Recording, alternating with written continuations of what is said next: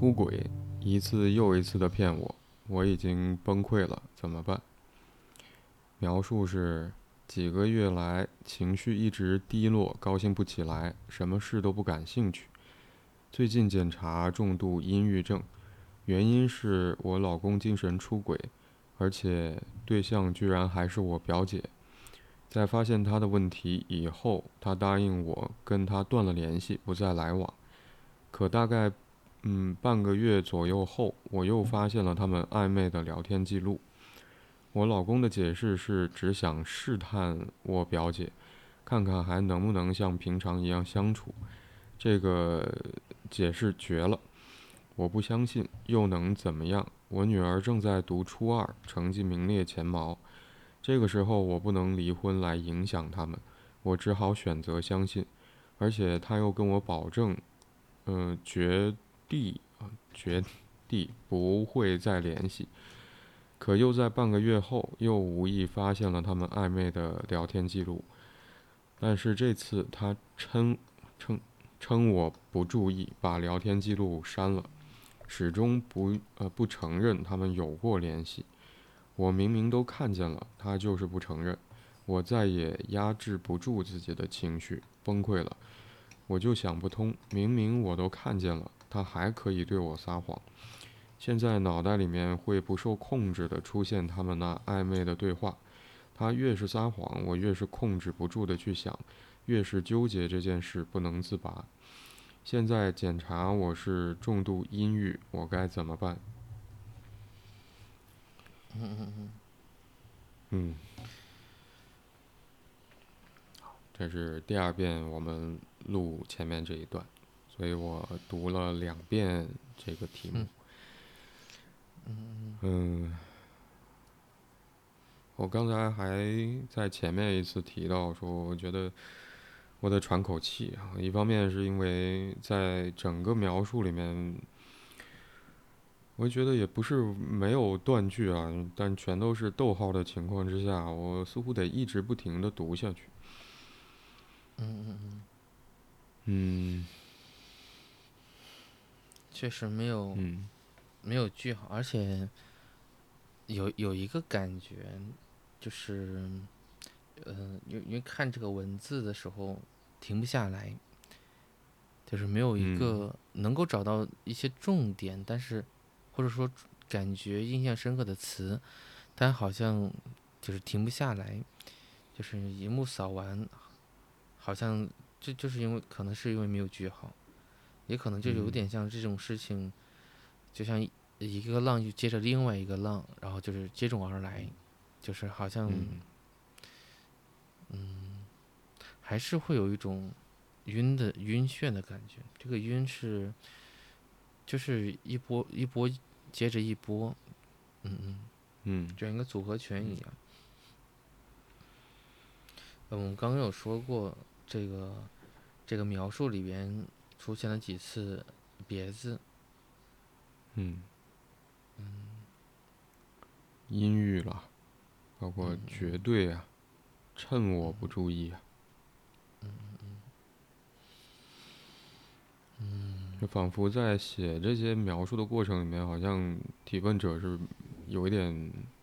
急切或者仓促。是的，或者说这更像是，嗯，因为他说几个月几个月来，就时间应该是比较久了，至少我们说几个月一般都啊、两个月以上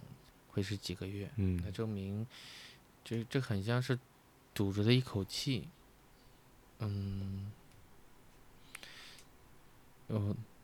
会感觉这个、嗯。这件事情是蛮让人，嗯，蛮让人沮丧的，就是不嗯只是出轨这件事情，因为出轨，她后面解释说是她老公精神出轨，那有可能是没有什么实质层，就是比如肉体层面的出轨，但有一点点就是这种暧暧昧的信息，而且一直以来其实都是被他看到了，嗯，都是被他看到了，他怎么看的不清，就是他他说是无意之间发现的，呃，聊天记录，就是怎么看的不清楚，但他好像先生只删了一次，嗯就是好像大部分的时候都，嗯、有点不当回事儿。然后其次的话，这个出轨的对象还不是别人，还是他的表姐。嗯，双重打击。嗯嗯嗯。你这里面还夹杂着这这种，因为这个背背叛是，嗯、怎么说？不只是先生的背叛，还有一个亲人的背叛。嗯嗯而这件事情好像就是在这个过程里边，他又提到女儿现在读初二，然后而且成绩非常好。呃我们知道初嗯二是一个非常关键的，嗯、关键的关键的时刻，因为紧接着就要到初三，然后就是高高一，就进入到是否能够啊，就是很顺利的进入到大学。嗯好像这一刻如果为自己申冤，啊、是一个不切实，嗯、不在一个特别好的一个时时机里。但好像在这个过程里边的话，那就是，嗯，这可能是为什么他写他写描述的时候会是就像一嗯、怎么讲，就像一个浪花打着另外一个浪花一样停不下来，就好像嗯。这这件事情太毒性了。嗯。嗯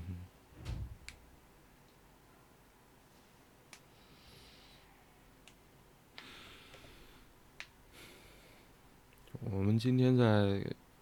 选到这个讨论的题目的时候，嗯。嗯，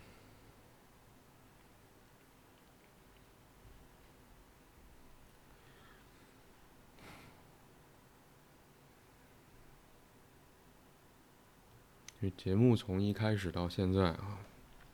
嗯。嗯，我们一次一次去讨论所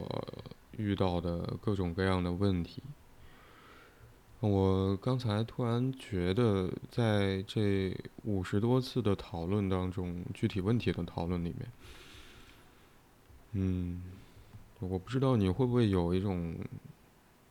感觉，就是仿佛我们面对的所要讨论的那个问题，讨论起来的难度会越来越大，或者好像变得呃就似乎有一些变化。从整个节目开播以来，一直到现在，在讨论的感受上，所以好像我们有的时候也会抽到一些，会让我们觉得啊，我们节目是不是可以去承载这个问题的讨论的过程，它复杂的程度，包括嗯会有各种各样的考量，甚至会有一点担心，说这个题目是不是并不适合我们用来做成节目的讨论。好像这样的情况也在，也不能说是加重啊，但我会觉得是有一点变化的，相比较之前。嗯，我不知道有没有可能也和我们做节目时间长了之后，其实会变得更加谨慎一些，或或者对于问题本身而言的感受性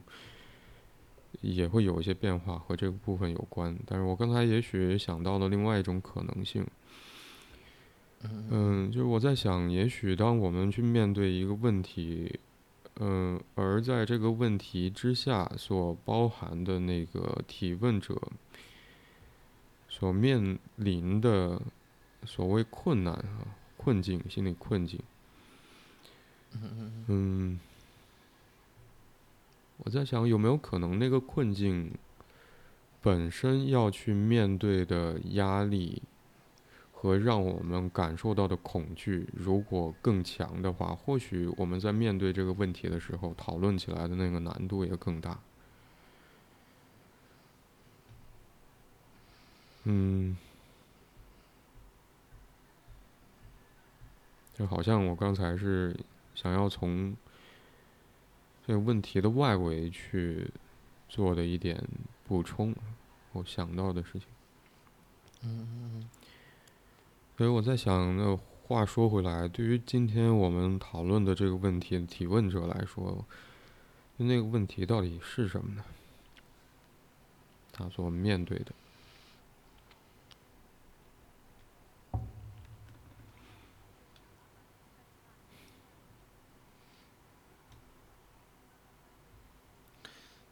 嗯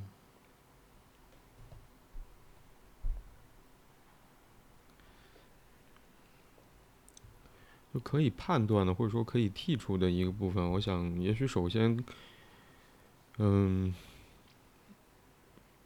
我们可以把这个提问者最近去检查、最后诊断抑郁症这件事情看作是一个结果。嗯嗯嗯，是的。嗯。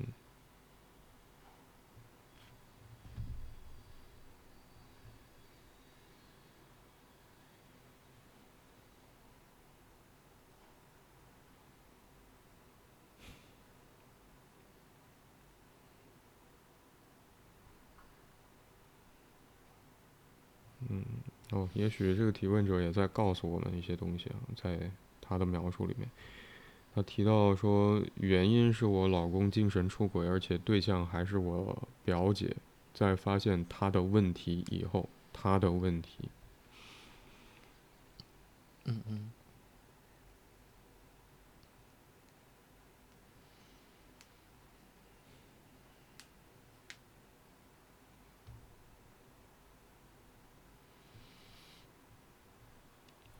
你如果说他的问题是指说老公，嗯、以提问者的表姐为对象发生了精神出轨的话，那对于提问者而言，嗯嗯，那个问题是什么？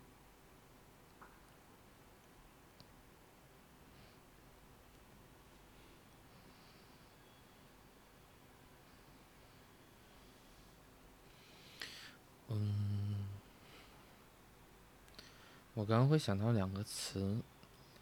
嗯就第一个是委屈，就这种事情的话，他肯定是个受害者。第二个了，第二个的话，因为这里面提到了，实际上是，呃，表姐现她老公，除了还有这个提问者以外，还有第四，还有第四个人，实际上是女儿。嗯这里面可能还会有一个内疚，或者是或者说是罪疚会比较贴切一些。嗯因为，嗯、因为我们是这样子，就像，嗯、有这么一个对应的一个关联，或者一个潜在的一个嗯关联。这关联是，就像，如果孩子出问题的话，那第一责任人是父母，对吗？孩子如果说身体出问题了，那显然父父母可能没有照顾好。如果说孩子学习成绩不好的话，可能跟学校的关系有关，呃同时的话嗯也跟父母的教育有关。呃，当然嗯你你我们也可以说是老师等等，但是呃，第一反应的话，往往会回到父母身上。那一样的，嗯如果一个婚姻出问题了，那好像就是怎么讲，两个人都都很难逃，呃，怎么讲难逃这个追究的。所以嗯就是他在说这个过程里面，我不知道是否也会存在于，就是两两个层面的罪疚感，一个是在于，就是老公出轨是不是因为自己没做好，所以才有了这个出轨的这种这种这种这个这个事件才会发生，因为对方并没有。嗯。嗯，因为毕竟那个是表姐啊，她并没有去找一个年轻的，就是那种沾花惹草的那种那种状况，反而是反而是在找了就是这个提问者的家属，这仿佛好像在里面是有一种贬低在的，就是在呈现嗯出就是你不如你表姐优秀，你也不如她不如她很多，就究竟是什么不清楚。但我相信嗯在，嗯我相信在她的心里边应该是有一些这这种这种想象的。然后还有一个追究的嗯话是对于女儿，就是好像在这一刻里边，就是最不应该出问题的后，就是这种后方啊，或者说这个支持支持这一个部分嗯。里边出了问题，就像嗯后后那叫什么？后花园失火对吗？嗯，嗯，后院着火，嗯。对对对，就是好像，而且也是也是因为虽然肯定是呃孩子孩子爸爸的主要问题，但是好像他也会感觉，就是因为自己没有守好，嗯、守守好婚姻也好，还是守好这个家也好，对对女儿有点对不住，因为毕竟孩子没掉链子，在现阶段而言，这个学习就其实他啊，女儿表现的非常优秀。嗯，嗯，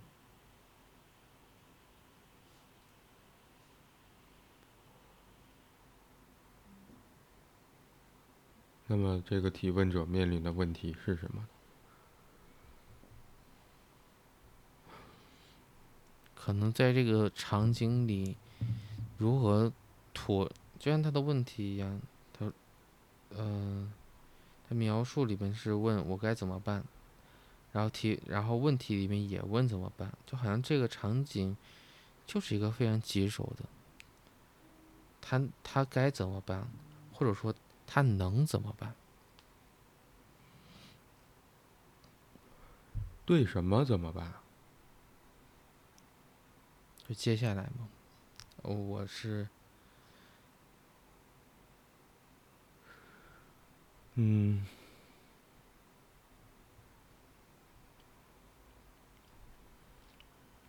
我们刚才在提到说，呃，提问者注意到在他的婚姻里面发生了一件事，这件事嗯是，嗯，她的老公精神出轨，对象居然还是她的表姐。就是我们会认为说，这其实对于提问者而言是一种双重的打击，被老公背叛，同时仿佛也在被亲人背叛。嗯，就我想到这样一个局面，或者说只是从这件事情本身来去考虑的话，其实让人很错愕。就前一次的录音里面，其实你提到了说，仿佛我们今天在，嗯在提问者的描述里面了解的这些信息，似乎常常甚至具有一些戏剧性的。嗯，我在想，一个人在面对双重的打击，这样的打击，而且其中还有一些，就我们讲会牵扯到乱伦的一些因素。当然，这个乱伦可能要从广义上来去了解，就是一个家庭或者说伦理关系的错乱。嗯嗯嗯所以在面对这样一件事情的时候，我想，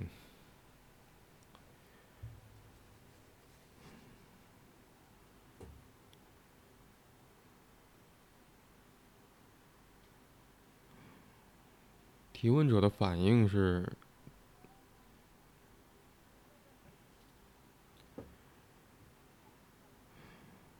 他自己用的词是情绪崩溃。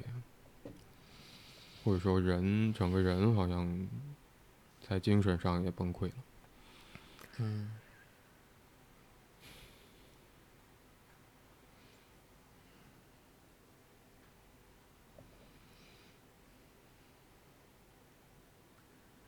我其实会，嗯嗯，就精神崩溃指的是什么呢？情绪崩溃，精神崩溃。精神崩溃通常往往指的是你对于自己跟世界的同等的认识，似乎出现了一个强烈的动摇，对，然后毁三观，对吗？就还有嗯你之前认为的为人师表的人，突然间发现他做了啊、很怎么怎么样的事情，你认为嗯原先一个光明的世界，或者说原先感觉啊、哪里都很安全，忽然间发现处处都有凶险，等等等等。嗯嗯嗯哼就像乱伦的话也是，它显然是超出了我们就是寻常的这种认识，常规的这种这种认识。嗯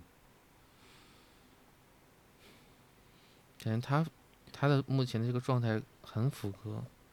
很符合刚刚这样一个说法。嗯。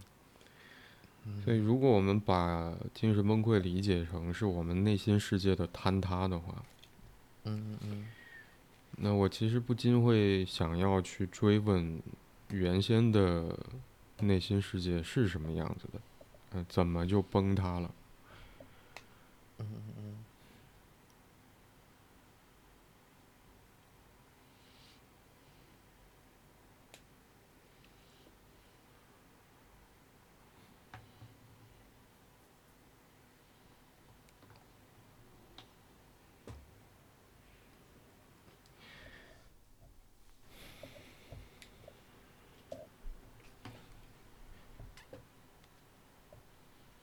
想，也许这个提问者在描述里面会留下一些帮助我们去理解的信息。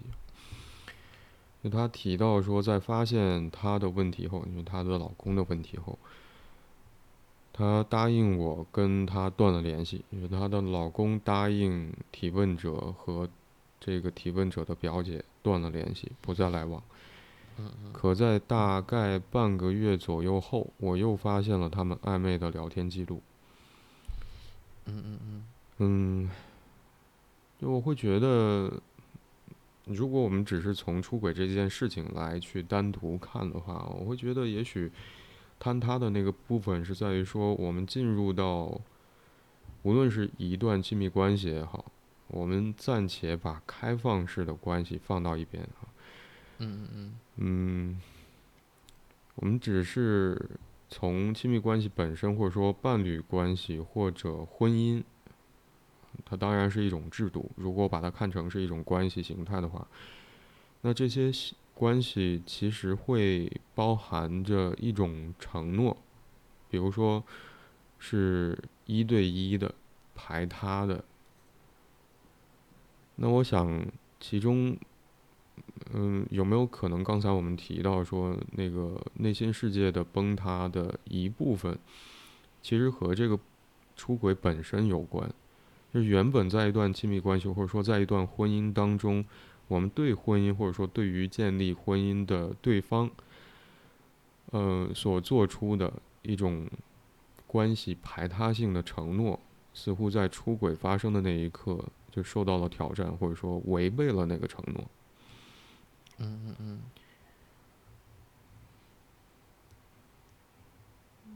我们讲双重打击，其中一部分还跟提问者的亲人、表姐有关系。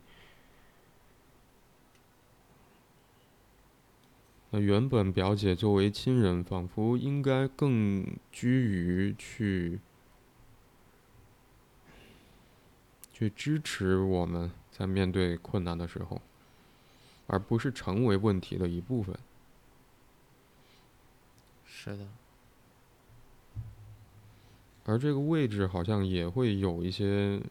嗯，超出我们平常对于亲人或者说朋友的期待，也确实可以称之为是背叛啊。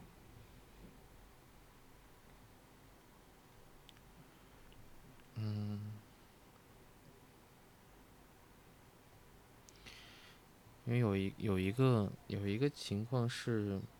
这这不只是一种，不只是一种失望感啊，就像嗯就比如说，嗯、因为我们所说的这种，嗯、就那个词应该叫长轮是吗？嗯就是就像我兜里的钱，如果你要用你得经过，我允许你才能拿走。呃，如果如果在我不知情的情况下你拿走，呃，实际上这这就叫偷，对吗？嗯嗯呃，我们所说出轨，过去的话，呃，称就是民间的俗语称之为是偷人嘛，指的就是说嗯在、就是在做这种很不就是很上不了台面的这样的事情。嗯，嗯有违伦常。嗯嗯嗯嗯，所以这两个事情是，一个是对她呃老公，因为女儿上初中的话，初二的话，这一般来讲的话是在十四岁左右，那他们的婚姻也呃十十四五年了，对吗？那起码，嗯对的，然后在这样一个情况里边，然后出现了，就是出现了这样一个这样一个种状况，就好像这个这么长时间以来的这种信任感瞬间崩塌掉了，而且嗯就是就是这里面有太多这种不应该，太多这种不应嗯该发生的事情。嗯嗯，有一个体有刚刚有一种体会是在于，就是如果这个人是表姐的话，他会恨，但是他能够去表达吗？就像我很多时候我们看那个，呃，就是，呃，就是有时候有有时候会出现这种社会社会版面的啊、那个战小三，对吗？啊，就是嗯叫着几个人，然后一起把那个小三给打一顿，呃，嗯，嗯在在社会版面上会会偶尔会出现的。但是如果嗯你、如果说，就是这个人是你的亲人，这不就有点釜底抽薪了吗？就是你你可能嗯就帮你的人，然后结果是他出了问题，那你就好像就变成的是你所做的这个事情是不是就是不是你出了问题？嗯嗯然后甚至是你你都不清楚，如果因为这里面不清楚他跟娇姐是不是还有另外一个另外一个环节的，比如说呃某一种过往，某一种啊、某一种心就是心结，因为表姐一般指的是就是妈妈那边就是什么呃就是嗯北方这边的话，我不知道南方是不是也一样，一般的话是指就是呃姨妈家的姨妈家的女儿。啊，舅嗯舅那边的话，系这一支的亲戚。对对对，是的。所以，就是我不知道这里面是否呃存在于存在于就是这种之前已经有过什么矛盾的，呃这种这种这种场景，因为听起来的话是她过去干了一件事情是约束她老公，而并没有说，因为通常你可以想象一下，如我在想，如果是我的话，我可能肯定会要求表姐给一个说法，啊这怎么回事儿，啊就是你嗯。然后结果是她说的是，只是要求老公啊，你你不要再联系他了，给你一些时间，你嗯。给我断掉，就好像有点嗯。息事宁人，但同时的话也有点就感觉就是似乎表姐就会干出来类似的事情一样，嗯哼。就是虽然很惊讶，但是好像，所以这里面的话，我我我的一个我的一个感觉是，嗯、挺我是感觉挺复杂的，就是好像这件事嗯。情，呃因为虽然她她老公是，呃，从亲密关系上而言的话是最近的这个人，但是从嗯就是时间而言的话，表姐肯定跟肯定比她老公更加知根知底的。这个时候，呃，我是感觉正常的话，应该都会直接跑到表姐那边，哪怕闹一下，或者是哪怕去质问一下，或者说，嗯啊、这是很这是很正常会发生的。结果好像他嗯。也就回到了一个息事宁人，就是如如果这个事儿不不在面上说，好像就仿佛一切都没发生一样，可以掩藏或者盖过去，或者说这里面有一种嗯。感觉，就说了也没有用。嗯。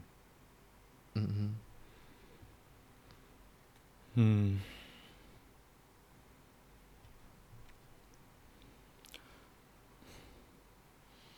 那么，或许对于提问者来说，好像在她注意到老公出轨这件事情之后，嗯嗯 因为我会觉得，仿佛在理解上，或者说在原因的规则上，就归归咎于谁哈？把这个责任，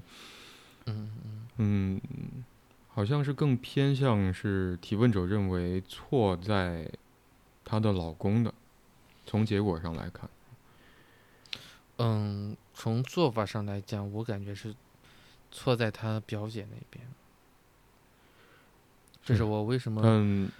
说，因为因为因为有一个内容是，如果你找对方的所谓找事儿的话，其实其实背后有一个有一个感觉是你认为这个人还可理喻，就是可就是在某种意义上来讲是可以去交流的。嗯，但是这个事儿直接绕过去的话，就证明好像，嗯，就这个人好像就这个样子，就是我可以，我完全没有必要跟他去去说点说这些。好。那么就会引发另外一个问题，就如果嗯。说原本这个提问者和她老公之间的关系嗯嗯是稳定的话，那么有没有可能其实并不存在有第三者出现的机会？也许也有，因为我在想，之所以婚姻成为一个制度，是因为在这个制度当当中，或者说所所谓我们需要去做出的一个承诺，也意味着。嗯 嗯那个承诺是需要我们付出一些努力才可以守得住的。那么相对的就会存在所谓诱惑。那如果像你刚才所提到说，其实，在做法上，我我同我其实同意你的说法，就是在一嗯。段关系当中出现问题，一定不是只有一个人，或者说当出现第三者存在的时候，或许那个第三者本身也不是毫无干系的跟这个事情发生的那个过程，或者说起因啊，它一定是其中一个重要的因素。嗯，但我我我觉得接下来引发的那个问题，就像我刚才说的，就是如果嗯，提问者的婚姻本身是足够，我们讲普通一点就是结实的话，嗯嗯或许这件事情也不会发生。所以我会觉得，嗯、你刚才其实提到一个社会现象，就是我们会有的时候注意到有，呃就小三这个群体，或者说打小三这件事情。嗯嗯，我在想，这是容易的。嗯、因为相对于呃去思考我自己的亲密关系当中到底出现了什么问题，才引发了嗯各种各样的事情。嗯嗯。而言，去把攻击指向外界，或者我们认为说环境里面一定发生了什么很糟糕的事情，才导致我受到此此般对待，嗯嗯，其实相对来说更加容易的。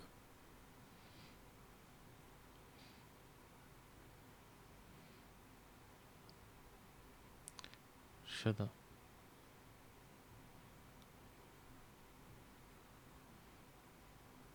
所以我在想，我我我可能这是很难从我们今天看到这个描述里面得到的信息，就是在嗯、提问者和她老公的关系之间发生了什么，或者说是出于什么样的考量，提问者的老公好像嗯，即便是要面临嗯。我们讲纸包不住火哈，嗯呃，面临容易，嗯，败露啊。当然，这个败露是指说发生的这件事情是有违伦常的，或者说有悖于婚姻的承诺的。从这个角度来去讲，呃，即便是要背负这样的风险，但仍然，嗯、做了被提问者描述为精神出轨的事情。嗯嗯嗯，我觉得这是一个很大的疑问。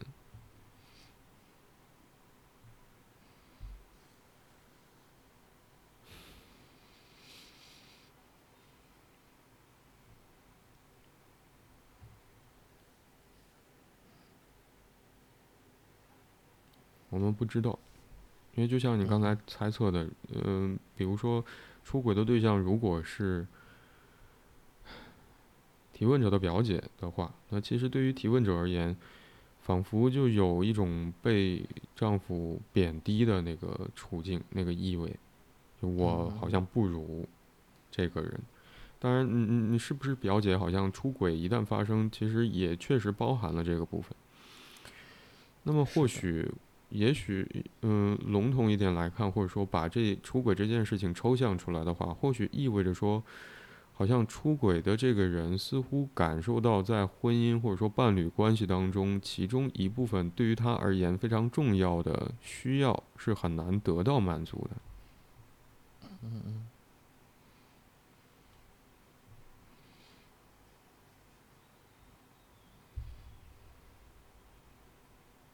或者说很难让他觉得足够了嘛？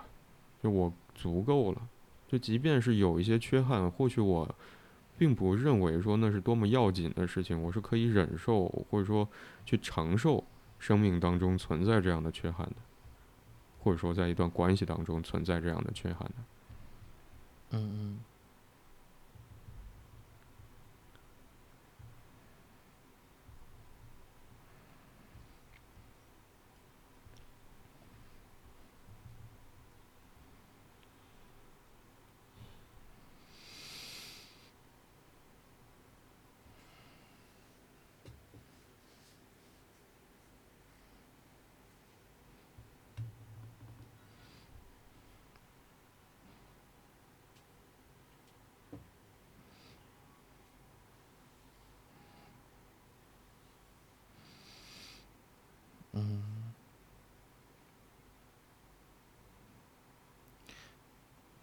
我认为大部分人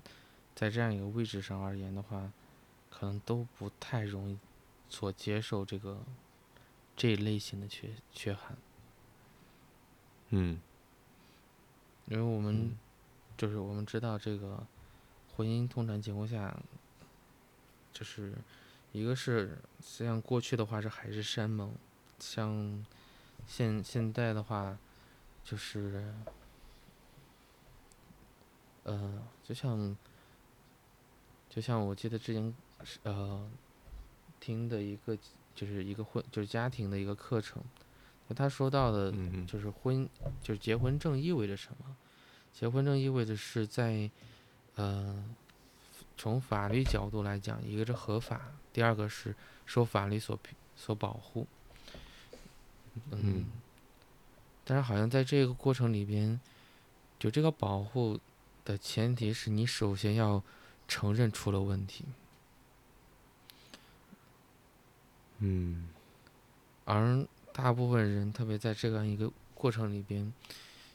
就是像这个这个提问者，他是希望能够，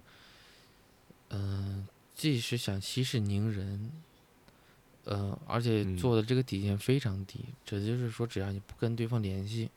只要你把你你把他给删掉，以后再也不联系，他是可以原谅的。就这个，这是一个非常低低的一个位置的，但是好像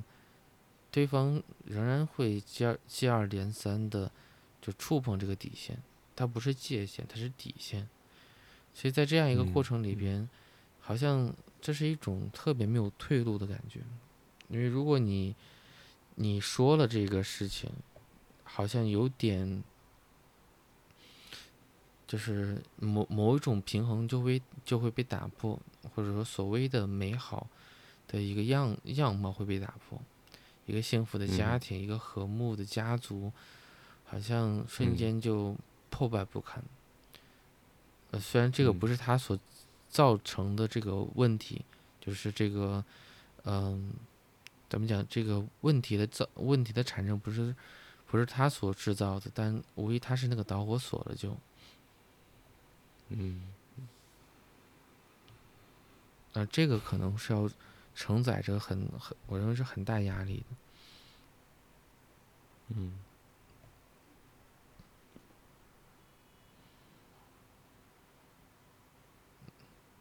我认为不只是他，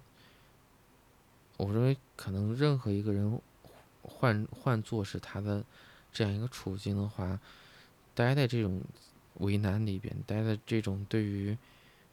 嗯，怎么讲，我们都都都必然是非常困难的。嗯，你刚才注意到，其实，在应对这件事情的方式上，其实提问者摆出了非常低的姿态，他只画了一个底线，只要做到这个，仿佛就好了。当你提到这个的时候，会觉得仿佛这是一种非常委曲求全的状态。嗯嗯嗯，委曲求全，求的那个全是什么呢？是你刚才提到的，我我在想有没有可能啊？是你刚才提到的一个嗯美满的幸福的婚姻，一个嗯圆满幸福的家庭家族，一个甚至当我想到他女儿成绩名列前茅的时候，我会想到的也是一个嗯，优秀完美的状态。嗯，都很好啊。你说到这一点的时候，我想想起他在嗯描述里边说到，说到，呃，说到这一点的时候，他说，嗯、就是就是说到他女儿，呃，读初二，然后成绩名列前茅，然后他说的是这嗯。个时候我不能离婚来影响他们，嗯。嗯，因为用到“他们”这个词的时候，嗯，不止有一个孩子。一个是这个，嗯我为我想到的，想到用这个门的，它的一个代指还是比较多的。嗯，比如说，因为所谓影响他们，因为呃，在传统观念里来讲，婚姻往往代表的是家族的颜面，而最为看重的，很多时候其实是其实是父母。就是为什么很多人可能离了婚，所谓离婚不离家，在在中国是就大面积发生的，可能原因就是因为嗯。就是很担心父母知道了这件事情，然后会失望，嗯。会呃会说很多的事情等等等等，甚至是埋嗯。怨，然后但这些嗯。这些行为背后都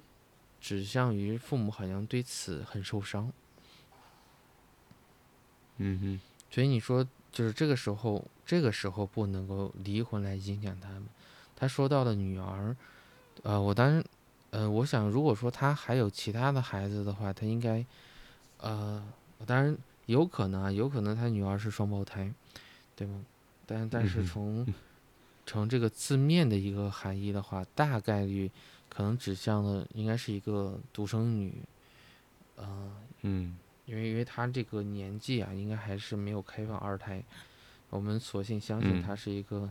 呃遵纪守法的。然后好吧那嗯那所以说他用这个时候用他们的话，我我感觉这个代指指向还是挺多的，因为一个是女字旁的她，嗯而且还有一点点家，往往往往所代指的话也是母亲，母亲这个形象。嗯嗯。我们不知道到底有几个孩子啊！我突然想起来，你说那个二胎的政策，它前面是不是还有一个过渡时期，是单独二孩儿？忘记了，嗯好像有这么一个时期啊。呃，也许这个不是嗯嗯嗯那么要紧的，对于提问问题本身来说。嗯那我刚才在听到你，嗯，就我会觉得好像是，呃就还是那个委曲求全的感觉，嗯得保存或者说维系一个场景，就要维持住这个场景，不让它遭受各种事件的影响跟破坏。而无疑，好像老公出轨这件事情，其实是破坏了是大面积的破坏，或者说是一种很严重的破坏。也许对于提问者想要去维系的那个景象啊，关于生活、关于家庭、关于家族、关于婚姻，嗯嗯嗯，甚至也会，我想也也部分的牵连了说孩子的成绩，因为成绩用另外一种说法叫做学业表现。嗯嗯，是的，嗯，所以我我我反过来在想，就是嗯，当这个提问者为她老公画下了一条底线，只要做到这个，仿佛就可以了的时候，她老公仍然就接二连三的，或者说用提问用问题里面他说一次又一次，仍然在延续着所谓精神出轨的事情，或者说这样一种行动的时候，嗯，然后被这个提问者发现了之后，嗯嗯嗯嗯，前面那个解释是我老公解释，只是想试探我表姐，看看还能不能像平常一样相处啊。我也觉得这个解释是绝了啊。到后面一次再发再次发现的时候，就是始终不承认，老中老公始始终不承认有过联系，跟这个提问者的表姐。就我会觉得，在这个老公的应对方式里面，其实也有一种，嗯，就是掩盖，或者说，嗯，就拒绝。嗯，我觉得也许这个提问者的描述是更准确的，就是拒绝承认，就是不承认。无论是前面那个很牵强的解释，还是说直接后面就是不承认了，就那个不承认的做法里面，我也会觉得仿佛是就不能看的、不能直视的、不能，嗯，不能面对的。我想有没有可能这个不能直视、不能面对，也和我们一开始的时候会觉得，仿佛我们在讨论问题的这个一次一次讨论问题的这个过程当中，会让我感受到越来越困难的那个感觉。就仿佛我们在讨论的过程当中要去触及提问者，仿佛那个问题所覆盖的，可能面对起来非常痛苦跟沉重啊。这，嗯，其实前面一次录音也提到这个词的那个那个东西，或者说那个所谓真相。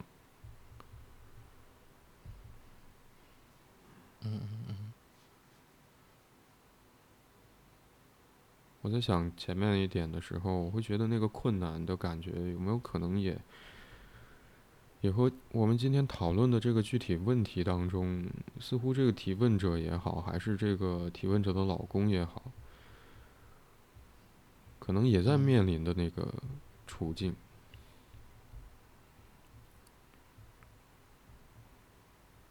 嗯嗯，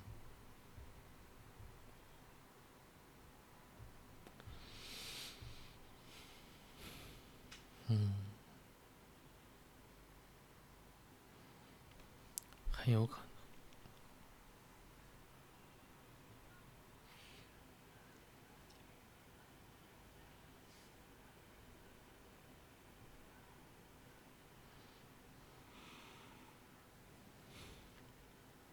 就我想起来一个，我有有的时候可能会在工作里面也会想起这个比喻，嗯也许曾经在我们讨论里面也提到过。就是我们假设有一天我们因为牙疼，然后需要去看牙医，然后，嗯，躺，当我们躺在那个牙医诊所的躺椅上，那个仪器，听到牙医拿起电钻，启动电钻，那个滋儿滋儿的声音，然后我们知道说接下来这个医生就会拿着那个电钻往我们嘴巴里面放，还放在牙齿上，我们也许能够预先想象得到那种酸爽啊，或者疼痛，然后因为惧怕这个疼痛，而这一刻突然我们从那个躺椅上跳下来，逃走了。接下来会发生什么呢？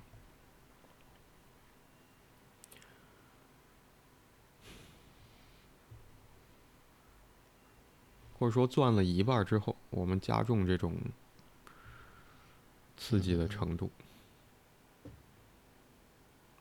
都钻出神经了，已经流血了。这个时候忍受不了疼痛，我们就从这个诊所逃走了。那会更疼。嗯，那会持续疼下去。嗯嗯。还有感染的风险。一定会肿，就是，呃，因为如果就是做这种创面性的创面性的手术的话，呃，发炎然后肿起来是最常见的，不肿反而是，反而是有点，嗯，不可思议的。嗯。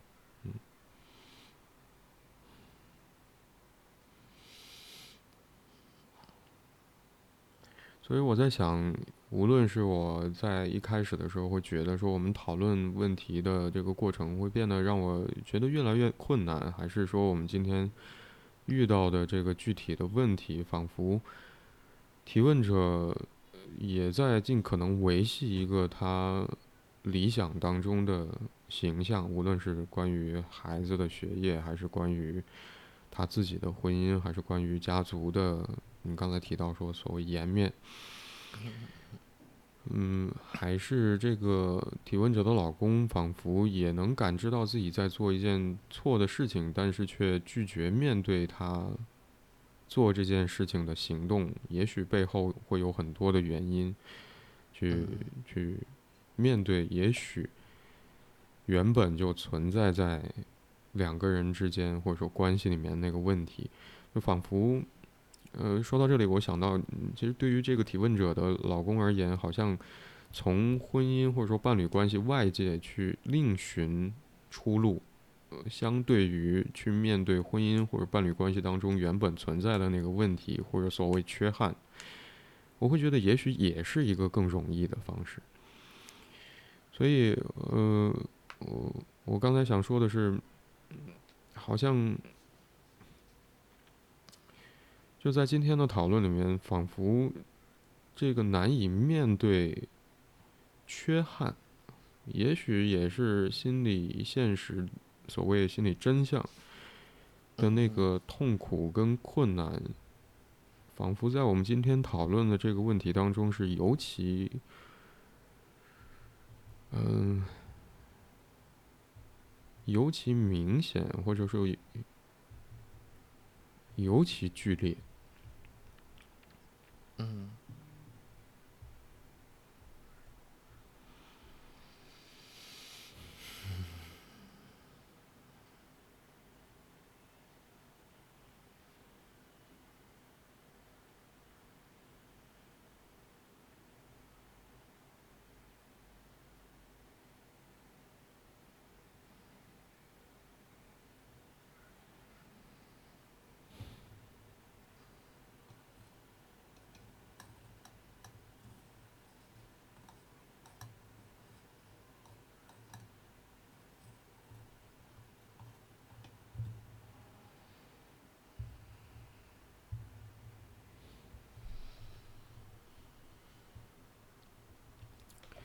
我刚才想到，也许在沉默里面，我会觉得很，嗯，不能说绝望，就是很沮丧吧。我想，嗯，很沮丧。嗯，那我刚才想到说，嗯。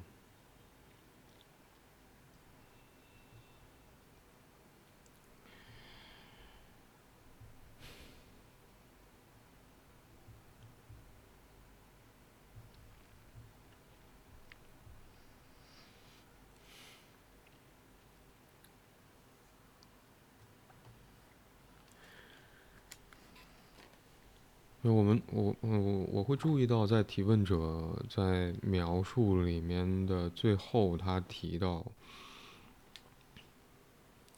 就现在脑袋里面会不受控制的出现他们那暧昧的对话。他是撒谎，他越撒谎，我越是控制不住的去想，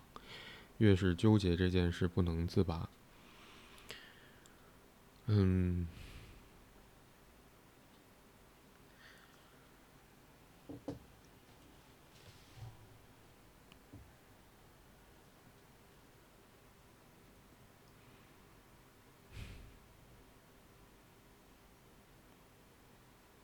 就我在想，这样一种似乎我们无法去控制的，仿佛来自于外界的一个念头，一直不停的萦绕在我们脑脑袋里面的时候，嗯，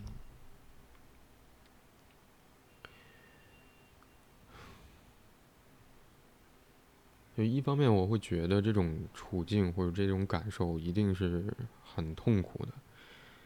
但同时，我也会想到说，嗯，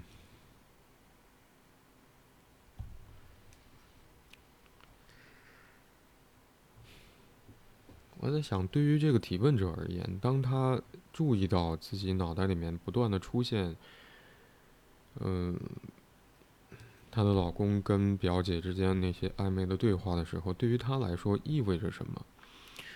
就我在想，也许是一个完全没有办法再重新建立起信任的一种，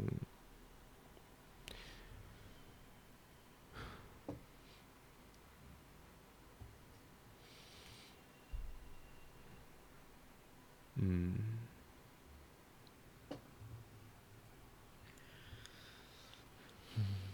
有一种信任的荡然无存的，甚至完全被。击碎这个信任，或者说提问者的那原本想要维系的那个内心世界样貌的冲击所占据的一种状态，嗯，或者说完全被怀疑占据了。但当我想到，当我想到这个。可能的意涵的时候，我其实会，同时也觉得，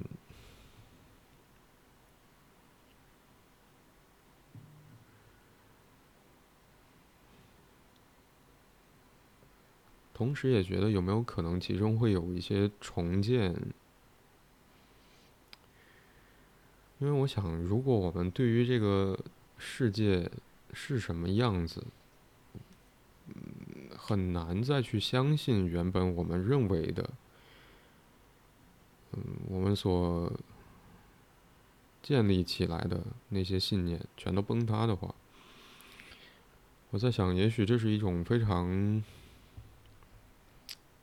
不安全的状态，所以也会想到说，所谓安全，其实在在什么情况之下，或许是更加结实一点的。在比昂的理解里面，可能我们永远都没有办法触及到的所谓真实，是一种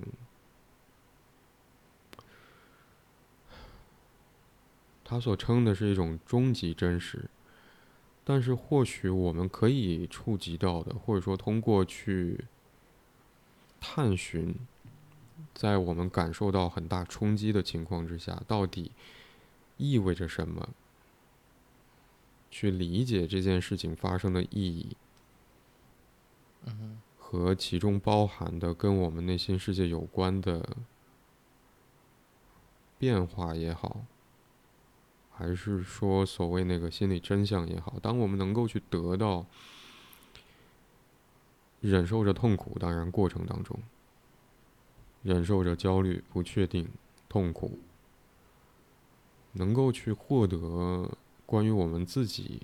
对于心理真相的理解的时候，或许那种安全感会更加结实一些。比如说，我会想到，在一段关系当中，是不是真的存在完美的状态？有没有可能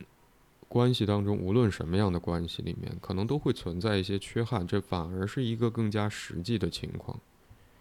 我们不可能要求说一个人可以满足我们所有对于关系的想象跟需要。这有没有可能是更加实际的情况？而对于一个嗯有情感的人来说，当家庭当中发生变故的时候，有没有可能确实会在一定程度上，或者说一一段时期内，影响一个人的原本要做的事情？如果是学生的话，那就是学业；如果是成年人的话，那可能就是工作。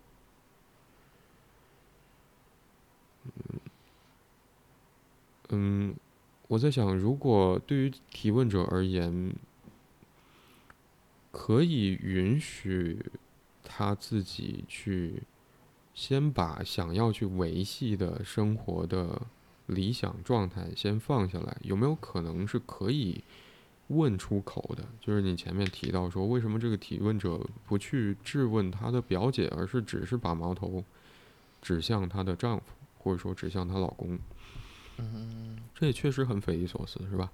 但我在想，如果这些原本就很自然的，因为遭受背叛而体验到的愤愤怒的情绪，能够去表达出来，而在提问者表达之后，嗯，事件相关者，比如说这个提问者的老公和表姐，也许也有其他的亲戚朋友。在知道这件事情之后，能够去关注这个提问者，就可以让他有这么大的反应。然后这件事情到底怎么回事？怎么就这个老公就想要以更容易的方式从婚姻之外去寻找，也许是慰藉，也许是其他的各种各样的情感满足，而不是反求诸己，或者说。重新回到这个关系当中，跟提问者一起去试图弄清楚到底关系当中发生了什么问题。那有没有可能其实是存在一种从提问者目前好像遇到了？呃，委屈，但却没有办法表达，但同时仿佛也难以去承受跟面对这个实际发生的事情带给他的冲击的这样一种困境里，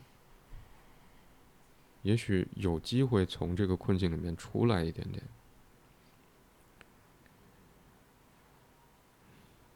也重建一个相对来说或许更加现实的。嗯，安全感或者说内心世界更结实一点的内心世界。嗯嗯嗯。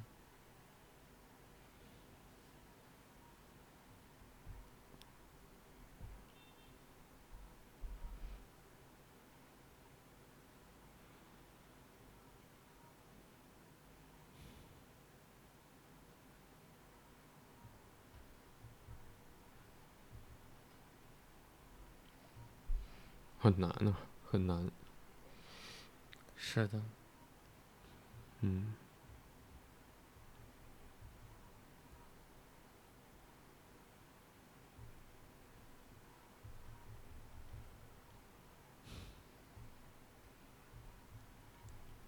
要待在那个牙医的躺椅上，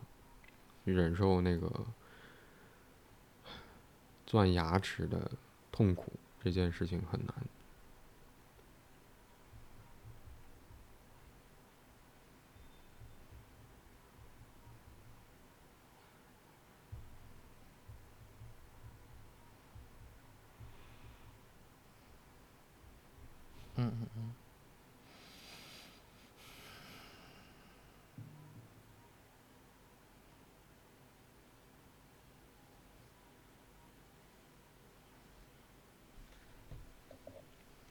我好像也想不到其他的办法。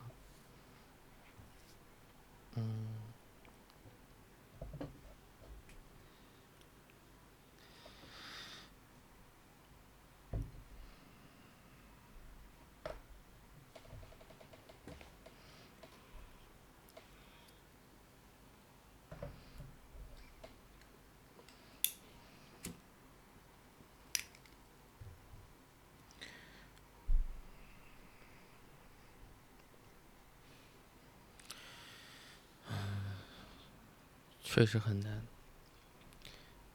嗯，就像你你说的那个例子啊，在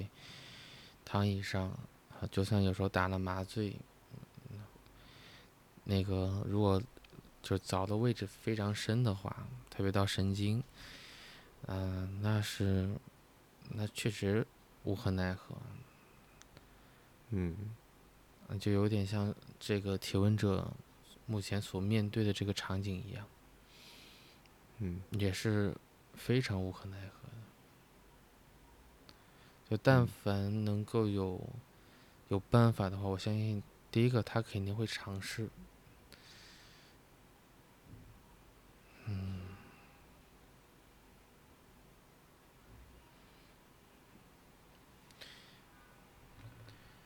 嗯，那我这边的话，唯一我认为可以尝试去，呃，但是这些都比较倾向于所谓现实层面。那我认为嗯。起码得给自己一个交代，就是在这件嗯。事情上，嗯，就是她老公的这种反应有点把这个可能所谓所谓的这个出轨的定义，跟提问者所提呃，实际上是有出入的，就是指严重程度，因为感觉好像她的这个老公好像并没有嗯把她当成会毁灭掉他们婚姻或者这样一个家庭的这种这这个级别的事情，好像就变就像她的那那几个。呃，所那个听起来也不是很认真，有点糊弄人的借口一样，就好像嗯有点像是小孩子看电视被父母抓住了一样。